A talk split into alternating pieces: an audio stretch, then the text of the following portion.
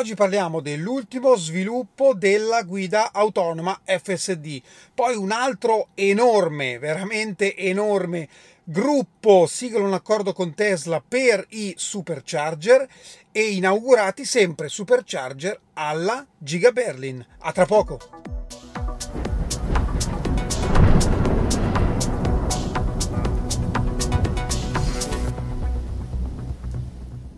Bentornati a Lampi di Tesla. Cominciamo oggi con l'FSD beta, ex beta, e in particolare la versione 12. Perché vi parlo di questa versione? Perché se vi ricordate era quella che aveva provato Elon in diretta su X per circa una trentina di minuti, vado a memoria, purtroppo non ho avuto modo di commentarla in un video, magari ci riuscirò in futuro, per ora non ci sono riuscito, purtroppo, perché è particolare questa versione? Perché è effettivamente la prima versione che si basa totalmente sulle reti neurali.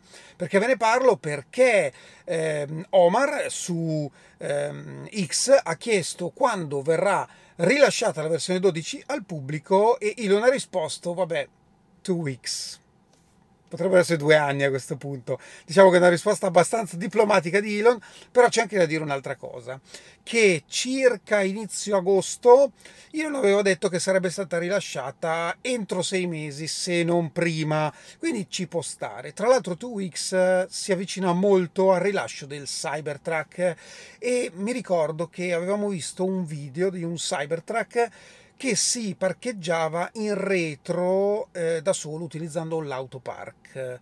Eh, funzione che non è disponibile da oltre un anno, cioè da quando Tesla ha tolto i sensori dalle auto. Che sia davvero la volta buona per avere quindi l'FSD 12 negli Stati Uniti, ma tutte le funzionalità connesse alle reti neurali che comprendono tutto il resto, quindi un enorme miglioramento della Vision e quindi anche Summon, Autopark e un miglioramento generale eh, di tutte le altre funzioni dipendenti dalle telecamere, vedasi eh, luci automatiche, vedasi tergicristalli, eccetera, eccetera. Quindi potrebbe essere davvero il punto di svolta. Beh, 2X, aspettiamo.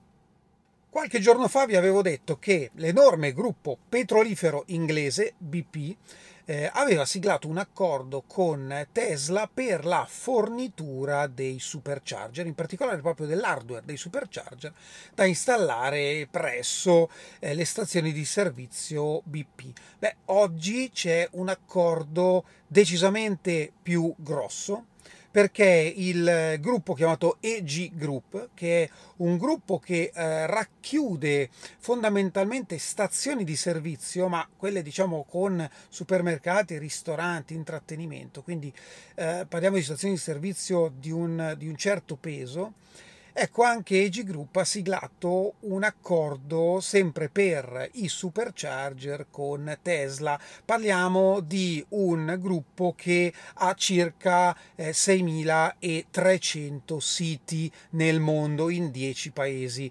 europei. E perché questi gruppi eh, vanno a cercare Tesla? Perché fondamentalmente le colonnine supercharger che ormai i V4 sono aperte a tutte le auto elettriche costano molto ma molto meno della concorrenza e quindi voi cosa fareste? Quale scegliereste? Mi sembra di aver già visto questo film con la Model 3 che sta diventando un'auto praticamente che costa meno di una Toyota Corolla negli Stati Uniti. È un film già visto, insomma. Staremo a vedere come andrà avanti.